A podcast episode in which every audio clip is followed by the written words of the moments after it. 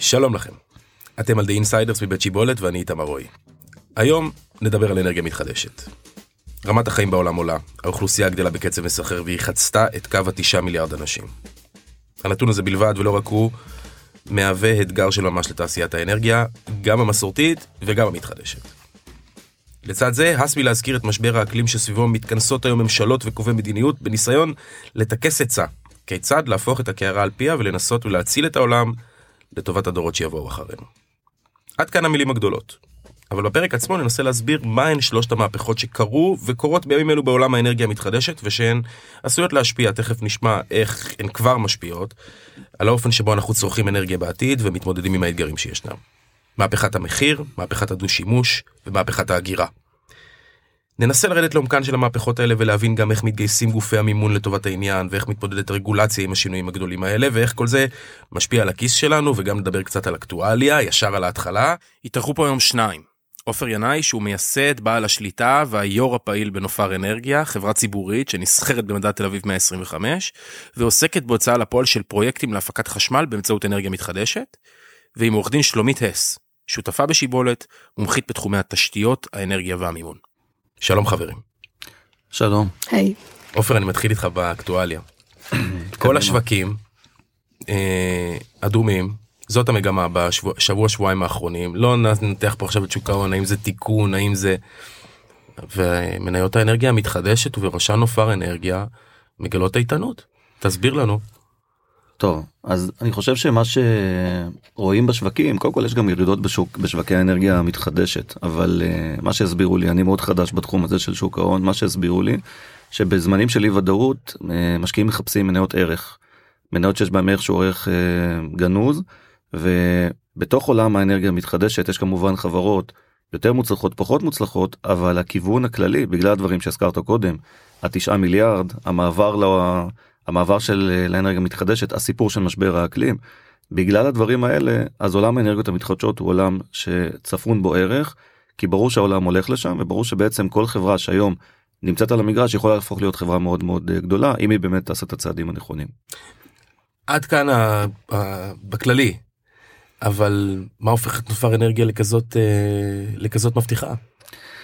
או, זה מה שנקרא ישר אה, להחמיא ל... ישר, ישר לווריד הצוואר. יש, זה... ישר להחמיא לעצמי בזה. אז קודם כל מה, מה שאתה הזכרת הזכרת את השלושת המהפכות של העשור האחרון בעשור האחרון מהפכת המחיר זה מהפכה שכמובן לא אנחנו הבאנו אותה ולא אנחנו גלגלנו אותה זה הסינים הירידה מ-18 מיליון למגה ל-2.5 מיליון למגה. זה ירידה שהלוואי שהיינו רואים בתחומי, בתחומי החיים האחרים. אבל שתי המהפכות האחרות מהפכת הדו שימוש אה, ומהפכת ההגירה בשני המהפכות האלה נופר היה להם היה לה חלק של אה, הובלה ושינוי. בדו שימוש אז נופר בעצם התחילה כשחקן גגות עכשיו אם ב2010 היית שואל אה, ב2020 מי החברה הכי גדולה בישראל מאיזה תחום היא כולם היו אומרים מתחום הקרקע נופר ב2020 הייתה החברה הגדולה ביותר בישראל מבחינת כמות מערכות שהיא מחברת לרשת והיא שחקנית דו שימוש אז נופר הגדילה מאוד את תחום הגגות. הקיבוצים לייצר מערכות הרבה מערכות בקיבוצים להביא את הפטור מהיתר בגגות בסוף אה, בסוף 2017 ואז ב2018 אמרנו אנחנו צריכים עוד איזה משהו בדו שימוש כי אנחנו רואים שמדינת ישראל לא תגיע ליעד דרך הסיפור של הקרקע ושמנו בעצם במים את המערכת הצפה הראשונה והדבר הזה היה דבר אה, מדהים אגב סיפור מעניין איך דברים קורים במדינת ישראל המערכת הראשונה ששמנו את המערכת בשיטת מונה נטו. עכשיו מונה נטו ברגולציה החל מינואר 18 שמנו אותה באוקטובר 18 החל מינואר 18 כתוב במפורש מותר על גג, כתוב במפורש אסור על קרקע. עכשיו אנחנו שמים אותה על המים. זה מותר או אסור? זה סימן שאלה נכון? אז אני אגיד לך איך אני אמרתי שלדעתי הסימן שאלה זה ייפתר. תכף יש לנו הבאנו עורך דין בשביל זה. אם השר שטייניץ זה דברים שהיא מכירה קצת מה לא בדיוק בחוק היבש.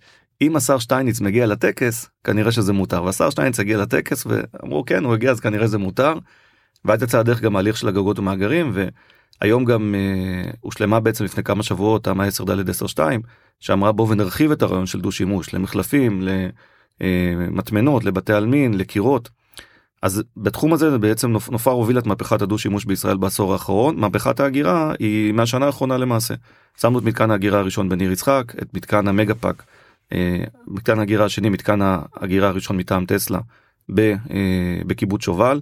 אנחנו עם 17 מתקני אגירה ברבעון הראשון שמותקנים ועוד אה, עשרות למעשה עד סוף 2022 נהיה כבר עם 100 מגה מתקני אגירה. והשילוב של שלושת המהפכות שציינת, המחיר, הדו שימוש וההגירה, אומר שהעשור הקרוב הולך להיות עשור שהאנרגיה המתחדשת היא בעצם ראש בראש מול תחנות הכוח. אנחנו עד היום בעשור האחרון היינו בעולם שהוא עולם פשוט, היו לנו מכסות, היה לנו תעריף, היה לנו משך זמן אה, ידוע, אנחנו בעצם הולכים להתחרות בתחנות כוח, הולכים להתחרות במכירת חשמל, זה אומר שהמודל העסקי שלנו, אחד צריך להיות הרבה יותר מתוחכם, לכלול הרבה מאוד יכולות גם שאין לנו כיום, וצריך להשלים את היכולות הללו. והדבר השני זה אומר שהביזנס שלנו יהיה הרבה הרבה יותר גדול. כי להתחרות על מכסות שהמדינה מחלקת, אתה יכול לעשות בזה עבודה שהיא עבודה נהדרת, אבל אם אתה מתחיל להתחרות בתחנות כוח אתה עולה סדר גודל למעלה או שני סדרי גודל למעלה וזה בדיוק הפוטנציאל שדיברתי עליו היכולת באמת לעלות uh, למעלה עכשיו נופר חברה ציבורית שנה בשנה הזו היא בעצם נכנסה לשמונה טריטוריות מחוץ לישראל לאיטליה וספרד לפולין פולין ורומניה לצ'כיה וסרביה לאי הבריטי וגם וגם לארצות הברית. אנחנו רצים בקצב שהוא קצב מדהים ומה שב-2022 נופר מחברת מחברת כבר לרשת לא בתכנונים 800 מגה 800 מגה למי שמכיר את הנתונים של השוק העולמי השוק העולמי שמחוץ לסין הוא 80 ג'יגה אז זה 1% מהשוק העולמי. אז היא חברה חשובה בתחום של האנרגיה המתחדשת וכמו שאני אומר אנחנו צריכים גם להתחיל לדבר לא רק על מגוואטים של ייצור אבל גם על מגוואטים מגוואטים שעה של הגירה. ובישראל אנחנו מצפים ל-100 מגה ב-2022 עוד 200 ב-2023. זה בקיבוצים. עוד 400 מגה הצהרנו על שת"פ עם אה, מבנה. ובאי הבריטי אנחנו מתקדמים על פרויקט של 700 מגה שהוא הפרויקט השלישי בגודלו בעולם. אגב השני בגודלו בעולם הוא 730 אז אני אמרתי טוב כן לא אמרת מה זה? זה אולי אמרתי אולי אני אעשה 740 ולהיות מספר אחד אבל אז ביררתי ויש פרויקט של 1700 מגה אז אמרתי טוב בשביל להיות מספר 2 אני לא מוסיף עוד 40 מגה. אז נשארנו עם הפרויקט השלישי בגודלו בעולם והכי גדול באי הבריטי. שלומית אגב, אה, בהקשר של הגירה, אה, המהפכה הזאת מאוד חשובה אם רוצים להסתמך על אנרגיות מתחדשות, כי אה, צריך לדעת שאנרגיות מתחדשות מיוצרות משהו כמו חמש וחצי שעות, השיא שלהם הוא חמש וחצי שעות במהלך היממה, והן לא מספקות חשמל לאורך כל היממה, אז אם רוצים להסתמך עליהם, חייבים הגירה, אחרת לא נוכל. יושב פה יזם נמרץ, מגיע לכל העולם, ומעניין אותי לדעת אם המדינה רצה בקצב שלו. או איזו איזו הרמה להנחתה. אז תראה ברמה הדקלרטיבית אה, יש במדינה הבנה של הצורך אם ככה תראו בנט אה, נאם בגלסגו ואמר שאנחנו נגיע ל-0% פליטות אה, ב-2050 וברור לכולם שהמשמעות של זה זה שימוש באנרגיה מתחדשת כי אחרת אי אפשר להגיע ליעד הזה. יש גם החלטת ממשלה שב-2030 אנחנו נהיה ב-30% ייצור של אנרגיה מתחדשת זה ברמה ההצהרתית. כולם מבינים כולם יודעים שיש צורך. ברמה הפרקטית אמ, זה זז יותר לאט ואני כרגע עם איך שזה זז היום לא רואה איך אנחנו מגיעים ליעד אפילו של 30 אחוז אה, ב-2030 יש גם יעד ל-2025 לפני. אה, אני חושבת שהחסמים המרכזיים שמכבידים היום על השוק זה קודם כל שזה לא שוק.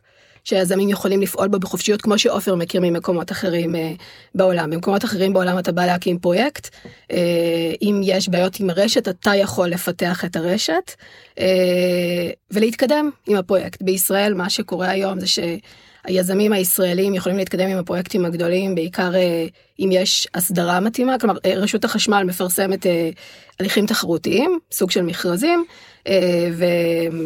עם, עם, עם הספק מסוים שאפשר לזכות בו, היזמים שזוכים יכולים להתקדם, היזמים מגישים בדרך כלל הרבה יותר, יכולים לעשות הרבה יותר. זה נחסם כרגע בגלל המכרזים. יש עוד מגבלה מאוד מרכזית היום בשוק הישראלי שצריך לפתור, זה, שזה מגבלת מערכת ההולכה. אה, מערכת ההולכה זה מערכת שהתפקיד שלה זה להעביר את החשמל אה, שמיוצר בתחנות הכוח לאזורי הצריכה. אה, אנרגיות מתחדשות מטבע הדברים על פי רוב צריכות הרבה שטחים. אה, פחות מדברת על הגגות, צריכות הרבה אה, שטחים, השטחים לא נמצאים במרכז הארץ שזה אזור הצריכה המרכזי, הם נמצאים בעיקר בדרום, ונדרש פיתוח של רשת הולכה אה, לעניין הזה שלא קיימת היום ושהוזנחה עשרות רבות של שנים. כן דובר על זה שחברת חש...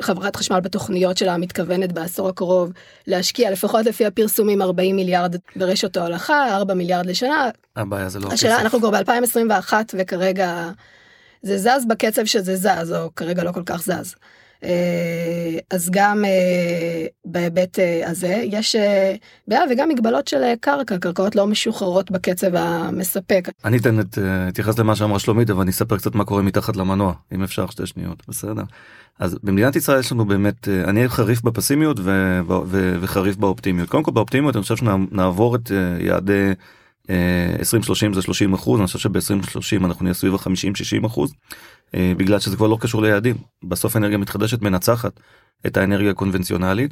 בדוח אה, רשות החשמל שיוצא פעם בשנה אפשר לראות כמה עולה לנו קוטש קונבנציונלי של תחנת כוח.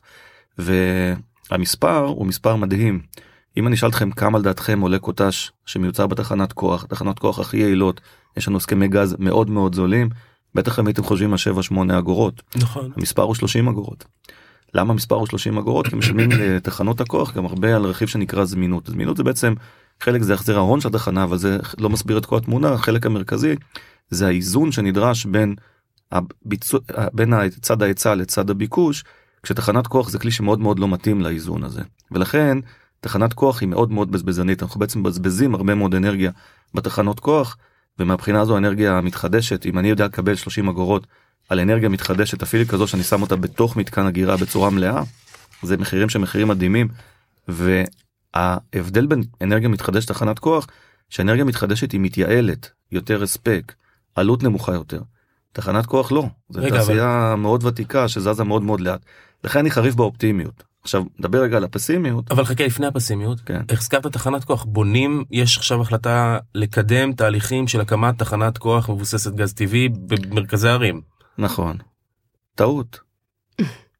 מה טעות. איך תראה בסוף מה שצריך לקרות זה שהרגולטור רק הרגולטור שלנו שיש לנו בישראל רשות החשמל הוא רגולטור מדהים.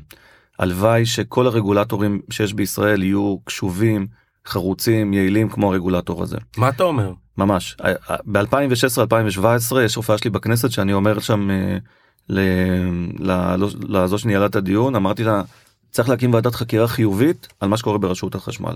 כי זה באמת רגולטור שהוא רגולטור נהדר. אבל גם הוא מתקשה לראות את, ה, את המבט קדימה בעוצמה הנדרשת. בסוף כשמסתכלים קדימה בעוצמה הנדרשת אתה יכול להבין שמדינת ישראל היא פחות פחות צריכה תחנות כוח. והגז המדהים שיש לנו שזה באמת כאילו משאב נהדר כי זה באופן יחסי אה, נקי לאין שיעור מפחם וממזוט ומדלקים אחרים שהיו פה. הוא יכול לשמש את המדינה להרוויח המון כסף בייצוא ייצאו לסביבה הקרובה או הם יצליחו לסלול את הצינור הנדרש לכיוון לכיוון יוון ומשם לאירופה המון המון כסף. אז מה שנדרש באמת זה להבין שאנרגיה מתחדשת יכולה להחליף את תחנות הכוח בשביל זה צריך באמת אגירה בהיקפים גדולים אם אנחנו מדברים גם על ההיבטים העונתיים נצטרך גם להיכנס לדבר קצת על מימן או נדבר על זה או נדבר על זה בהמשך. אבל בוא נדבר רגע על ה... אמרתי אני חריף באופטימיות כי אני יזם אבל בגלל שאני יזם שהוא מאוד hands on אני תמיד מתעסק בפרטים אני גם חריף בפסימיות. ואני קצת אסביר על מה שאמרה שלומית אבל קצת מה נמצא מתחת למנוע. בישראל יש לנו תמיד את אותם בעיות בעיה ראשונה זה קניין. יש לנו את רמי הם שומרים על הקרקע. שמירה הזו לקרקע התפיסה הדתית שלהם לגבי הקרקע כל תהליך שקשור לקרקע הופך להיות תהליך מסורבל בצורה אה, בצורה מדהימה וארוך בצורה מדהימה. יש היום ברמי מנכ"ל ינקי קווין שהוא בחור צעיר חכם נמרץ. זה הסיבוב השני שלו הוא היה כבר אה, הסמנכ"ל המשפטי והוא עושה דברים משמעותיים. אני מקווה שיהיה לו מספיק כוחות לעשות את השינוי הנדרש בארגון הזה שבגדול צריך להיות הרבה יותר מהיר בשחרור האישורים בשחרור האישורים הנדרשים. החלק היותר קשה כי ברמי אני אומר אוקיי אני יכול לסמוך על אה, ינקי שיעשה את העבודה שם אבל חלק היותר קשה זה חלק הרישוי כי רישוי זה כבר הרבה הרבה מאוד גורמים אני טסתי השבוע לפולין רגע לפני ממש עיכבתי את המטוס כי רציתי להשתתף בדיון על הפטור ממאגרים שהיה במועצה הארצית לתכנון ובנייה להזכירכם זה הפורום העליון שלנו בכל מה שקשור לנושא היתרים וזה היה פשוט איום ונורא. זה פורום שבא לדבר על פטור עכשיו מה זה פטור פטור זה אומר אתה יכול את ההליך התכנוני לחסוך את ההליך התכנוני תעשה את זה יותר בצורה יותר מהירה. ב2017 הבאנו את הפטור בגגות.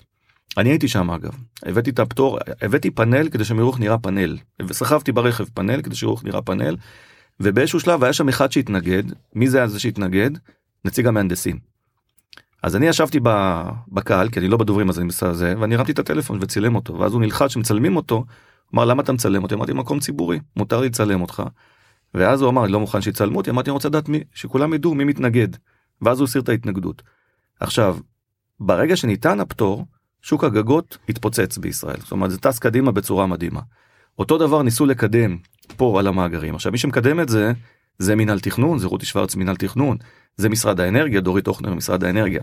וזה מגיע לפורום המכובד של כל הגורמים, וכל אחד מתחיל את המלל שלו במילים, אנחנו כמובן מאוד מאוד תומכים בפטור, אבל.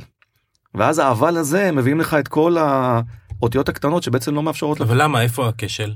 הכשל הוא בזה שיש פה משימה שהיא משימה לאומית, אז נגיד משרד החקלאות צריך לוותר קצת על מידת, הש... מידת השליטה הטבעית שיש לו. המשרד להגנת הסביבה צריך לוותר קצת על מידת השליטה הטבעית שהוא רגיל לקבל, בשביל שהדברים יוכלו לרוץ יותר מהר. עכשיו על מה מדובר פה? לא מדובר פה על קרקע, מדובר פה על שטח מופר, על מאגר, שכבר יש שם מים. לשים רפסודה צפה על המים. אני פועל היום בכמה מקומות בעולם, הזכרתי את זה קודם. אנחנו המדינה שהכי נמצאת מאחור, אתם לא יודעים איזה תהליכים של הקלת סטטוטוריקה קורים, קורים בעולם, תהליכים הרבה הרבה יותר אגרסיביים ממה שקורה בישראל. ואצלנו בישראל אין איזה מישהו שהוא ייקח את הסיפור הזה, יכנס אותו ויגיד לכולם, חברים, זו גישה חסרת אחריות, שכל אחד מנסה למשוך את זה לכיוון שלו. זו גישה חסרת אחריות. אז אני מקווה שהדבר הזה יתגברו, אבל זה, זה בגדול המכשול הגדול, הגדול ביותר שלנו. והדבר השלישי שאנחנו צריכים זה מנגנון השוק, שזה אמרנו קודם, אין לנו כרגע מנגנון שוק, שלומית אמרה, זה מכרזים. מכרזים זה מאוד נחמד, אבל זה לא באמת מאפשר uh, לפרוח. ברגע שיהיה מנגנון שוק כמו שיש לנו באירופה, חלום. נצליח להגיע לספקים הרבה הרבה מעבר ל-30% שמדברים עליהם. אותי לימדו שכדי להגשים חלומות צריך קודם כל כסף. אז uh, אני רוצה לשאול אותך על המימון. איך מממ... זה פרויקטים של מיליארדים uh, שמישהו צריך לממן אותם. המדינה אולי יש לה קרנות מחקר ופיתוח שמשקיעות בדבר הזה, כסף פרטי, כסף מוסדי. תוכלי לעשות לנו קצת סדר בעניין הזה? כן, אז קודם כל זה פרויקטים שיכולים להיות אה, עשרות מיליונים, מאות מיליונים, גם מיליארדים, תלוי אה, בהספק של הפרויקט ובמשתנים אה, שונים. עופר פה קודם דיבר על איזשהו טווח מחיר של 2.5 מיליון אה, למגה, זה פחות או יותר באמת ה, אה, הטווחים. איך שמממנים פרויקטים כאלה זה בעצם בדרך כלל במתווה מימון פרויקטלי. זה אומר אה, שהפרויקט מקבל מימון ישירות לפרויקט. אה, משעבדים את הזכויות בפרויקט, כל מה שקשור לפרויקט אה, לבנקים, אה, ובדרך כלל גם יש נון ריקורס של הבנקים, נגיד לנופר, כשלנופר יש פרויקט, היא מעבירה את הפרויקט לתאגיד יהודי, מממנת את אותו תאגיד, בנון ריקורס על פי רוב, לפעמים יש חריגים, ואי אפשר לחזור לנופר אם הפרויקט לא מחזיר את החוב. שיעורי המימון הם מאוד גבוהים בפרויקטים כאלה היום, הם עומדים על אה, הכי נמוך שראיתי אני זה 70 אחוז, זה מאוד נמוך, ועד 95 אחוזים ואפילו יותר. אה, כשאת יתרת המימון לפרויקט, את ההון העצמי לפרויקט, בעצם אה, מביאים היזמים לחברות ציבוריות הכסף מסלול הכסף הוא דרך הנפקות הון הנפקות אג"ח אשראי בנקאי חוץ בנקאי בהמשך הם או כבר היום הם יהיו רווחיות אז מתוך הרווחים שלהן עצמם. זה בעצם המתווה של המימון. רוב הכסף מגיע מבחוץ, ובמתווה שוב של נון ריקורס, יחסית אה, מתווה מאוד נוח להתפתחות של אה, פעילות. אמ, כשבעצם הבנקים מממנים את זה בצורה כזאת היום, כי יש הפרויקטים האלה היום בישראל, יש להם אה, בעצם חוזים ל-20-23 שנה, שהבנקים יודעים שהכסף נכנס מגורם יציב, ודאי וברור, אז קל לממן, כי אתה יודע איך הכסף חוזר. אה, כשנלך למודל השוק שאופיר דיבר עליו קודם תהיה שאלה וזה כבר קיים היום באירופה ומממנים נכון. פרויקטים. בשיעורים נמוכים יותר. גם בשיעורים נמוכים יותר של חוב גם יכול להיות שהתקופה היא, היא קצרה יותר, יותר. נכון. לפעמים כן מגדרים אה, את הסיכון על ידי זה שיש PPA PPA זה power purchase agreement, הסכם לרכישת חשמל, ל-12-14 שנה ראשונות, יש, אה, וההבדל גם באירופה, נגיד לעומת ישראל, זה ששם יש תחזיות, אה, נכון. סוג של תחזיות רשמיות למחירי החשמל, שפה עוד אין לנו, אני גם לא יודעת... פה יש לנו את נורית גל שעושה דברים כאלה. נכון, נורית המדהימה, אני לא יודעת אם, אם יהיה את זה בישראל, השוק הוא קטן יחסית. אה, לעומת אירופה, לעומת השווקים שהם גם לפעמים מחוברים, אז יותר משתלם. פעילות יותר. הסיפור של התחזיות זה סיפור מרתק אתה בא בעצם לבנק אתה צריך לתת uh, כמה יעלה החשמל בשנת 2040 בשעה 10 בבוקר זה כאילו ואז יש uh, גופים את uh, פוירי ברינגה שהם עושים בעצם דוח כזה הם לוקחים כל תחנות הכוח ביבשת מתי הן נגרטות מה הביקושים מה זה ומזה הם גוזרים בדיוק מה יהיה המחיר. וואו. אז קודם כל זה נורא מרשים אבל יש לי סיפור משעשע לספר על זה הפרויקט שלנו בספרד אה, שאמור להתחיל לייצר בזה פרויקט אולמדיה אה, קרתה הקורונה בסגר הראשון אתם זוכרים הקורנטין במרץ אה, מרץ 20 ואז אומרים לנו אותם יועצי השוק הם אומרים תקשיבו לפי התחזיות שלנו הביקושים לחשמל ירדו ולכן מחיר החשמל אמור לרדת. תעשו shifting ממכירה בשוק החופשי שזה בעצם אי ודאות גדולה זה יכול מאוד לעלות ויכול מאוד לרדת ופה כנראה זה מאוד מאוד ירד. תלכו לאיזה מכרז תיקחו איזה אה, מכסה של איזה מכרז עם שתיים וחצי שתיים וחצי סנט. אנחנו אמרנו we'll take, we'll take a chances עם הסיפור של השוק החופשי וכרגע מחירי הספרד באירופה הם כמעט בשיא של כל הזמנים. אז הייתה להם תחזיה שהצריכה תרד מה שהם לא הבינו שהקורונה גם תשבש מאוד את שרשרת האספקה ולכן גם צד ההיצע ייפגע הוא ייפגע יותר וזה כמובן אה, העלה מאוד העלה מאוד את המחירים. אז זה עולם מעניין. אני, אני רוצה ברשותכם אה, אה, לחזור רגע לנקודה האקטואלית ולקשר אותה לנקודת המימון. אה, הרבה מאוד אנשים אה, רוצים להנפיק. בש... יש לנו מתקפת אה, הנפקות בשנתיים שלוש, שלוש האחרונות. האם יש בועה קצת במניות האנרגיה המתחדשת? האם רצים יותר מדי מהר לגייס כסף כי העתיד נראה נורא ורוד בתחומי האנרגיה הירוקה? תראה, העתיד, אה, לגבי העתיד נראה ורוד, העתיד, העתיד בתחום הזה הוא ורוד. התחום הזה יגדל, זה ודאי, אין היום שאלה. אה, זה ברור שהעולם הולך לכיוון של אנרגיה מתחדשת ולכן התחום יגדל. ולכן אה, חברות בתחום שידעו לעבוד כמו שצריך הם יצמחו. וכמו תמיד בחברות כאלה השוק מתמחר גם את אה, פוטנציאל הצמיחה. אה, חברות כאלה גם חייבות להיות בבורסה זה המקום הנכון לגייס בו כסף לחברות כאלה. קודם כל אנחנו זזנו קדימה להנפקה החל מיוני החל מיוני 20 יוני 20 בעצם שטייניץ עדכן את היעדים. ברגע שהיעדים עודכנו אני כינסתי את ההנהלה אצלי ועמדתי עם חברים. אנחנו לא 17 אחוז אנחנו 30 אחוז ב-2030 זה אומר שעסק הליבה שלנו הוא טוב. וזה אומר שאנחנו צריכים לשנות את מבנה ההון העצמי שלנו ואנחנו חייבים פעילות בינלאומית אז עשינו את העסקה עם קרן אוי שהזרימה כסף באותו שלב גם בחרתי לחלק אה, מניות למנהלים שלי אה, שבראייה שלי היה מהלך אה, מצוין אבל העיתונות הכלכלית שלנו קצת התייחסה על זה בצורה צינית. ומיד אחרי למה? למה? חריג. זה, זה לא משהו שקורה בשוק, אבל זה משהו אה, בעיניי מבורך, גם אמרתי את זה לעופר אה, בעבר, אני חושבת שבסוף כשאתה בתחום הזה, אם אין לך צוות טוב אתה לא תצליח, ואם אתה רוצה שהצוות ילך איתך לאורך זמן צריך להיות מתוגמל כמו שצריך. ואני אגיד גם יותר מזה בסוף זה חבר'ה שהיו איתי שבע שנים אה, הלכו אחריי במדבר כשהחברה רק התחילה אני לא ראיתי סרט הגיוני שאני הופך להיות אדם מאוד מאוד עשיר והם נשארים מאחור בלי שהדבר הזה מפרק לי את הקבוצה. אמרתי אני חושב שצריך לתת להם גם על העבר אבל גם על העתיד כי בסוף הולכים פה לעשור שהוא עשור מאוד אינטנסיבי ואני חושב שזה יתרום. אני חושב שעוד פעם השנה האחרונה מוכיחה את זה מה שהחברה הזו עשתה בשנה האחרונה זה משהו שאין לו אח ורע בשוק הישראלי. עכשיו בכל מקרה מה שהתחלנו אנחנו היינו בעצם בתהליך ההנפקה ורצנו רצנו קדימה. אה, אנחנו רואים שקרו שני אפקטים שלשניהם אני קורא אגב סוג של אפקט נופר. אפקט ראשון שהמון המון חברות ההצלחה הגדולה של נופר באמת להביא הנפקה של 2 מיליארד לפני הכסף בסוף 2020 ב-17 בדצמבר. זה נתן השראה להמון לרוץ לרוץ קדימה ולהנפיק את החברה שלהם באמת 2021 הייתה שנת שיא של הנפקות לדעתי 108 הנפקות חדשות ב-2021 כשקודם לכן היו סביב אה, 15 הנפקות לשנה זאת אומרת משהו כזה של התפוצצות בהנפקות. אני קורא לזה בכלל אה, לא רק אפקט נופי אני קורא לזה אפקט עופר ינאי.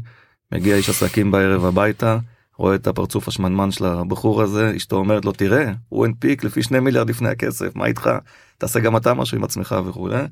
וזה האפקט הראשון. האפקט השני היה שבעצם אה, נופרי קצת הפכה להיות הבנצ'מארק לחברת אנרגיה מתחדשת. ובגלל שהיא התקדמה בצורה כל כך חזקה בשנה האחרונה אנחנו הנפקנו עם 50 מגה מחוברנו עכשיו עם אה, 226 נתוני הדוחות אה, נתוני הדוחות האחרונים זאת אומרת פי חמישה בתוך אה, בתוך שנה אז כל חברה אחרת באיזשהו שלב כשהיא באה התחילו להשוות עלינו נופר ואז כשהיא ביקשה שווי מסוים נגיד יש חברה שבאה עם 17 מגה מחובר כמה את רוצה להיות? אני רוצה להיות ב-800 איך 800 נופר היא לא יודע אה, יש לי אז שני, שניים וחצי מיליארד והיא בעצם אה, פי עשרה ממך. את אמורה להיות עשירית ממנה את לא אמורה להיות שליש ממנה. והדבר הזה יצר בעצם אה, קושי להיכנס לחברות חדשות. עוד סיבה שלא קשורה לנופר זה כמובן שכל חברה חדשה היא רק מגדילה את התחרות בישראל זה כמובן לא טוב כי כל דבר כזה הוא קניבליזציה כל משקיע שמשקיע בחברה נוספת בעצם פוגע בהחזקות שלו בחברות, ה, בחברות האחרות. ולכן הכניסה להנפקות חדשות בראייה שלי נסגרה בתחום האנרגיה המתחדשת. מה אתה אומר? כן. רגע, עופר ינאי נקודתיים, חגיגת ההנפקות בתחום האנרגיה המתחדשת הגיעה לסיומה. אני חושב שכן. אני חושב שחברות חדשות יתקשו מאוד להיכנס, ובעצם מי שפספס חלון ההזדמנויות צריך להתמזג לתוך חברה ציבורית. זה, ה, זה, המסלול, זה המסלול הנכון. אני לא רואה הנפקות, אני מכיר את החברות האחרות שפועלות בישראל, יש ביניהם כמה חברות ראויות, בלי להגיד שמות. אם הם היו מנפיקות לפני שנה כנראה היו מצליחות, אני לא חושב שהם הצליחו. מעניין. בפרק הבא אנחנו אה, נדבר יותר על העתיד. אתה אומר לא יצליחו ומצד שני אתה אומר יש אנחנו צופים 50 60 אחוז אה, מעבר לאנרגיה מתחדשת ורציתי לשאול אתכם גם הרבה שאלות הזכרת את שטייניץ אז רציתי לשאול על השרה קארין אלהרר שהחליטה עכשיו שהיא מקפיאה את חיפושי הגז והנפט והאם זה בכלל קשור אליכם ועוד כהנה וכהנה וכל זאת בפרק הבא. אני רוצה להודות לכם שהייתם איתנו. תודה רבה. עופר ינאי ועורך דין אה, שלומית אס. וזהו, תשתפו את הפרק ותעקבו אחרינו ואנחנו אה, נמשיך את השיח גם בפרק השני. מצוין, תודה שהזמנתם אותי.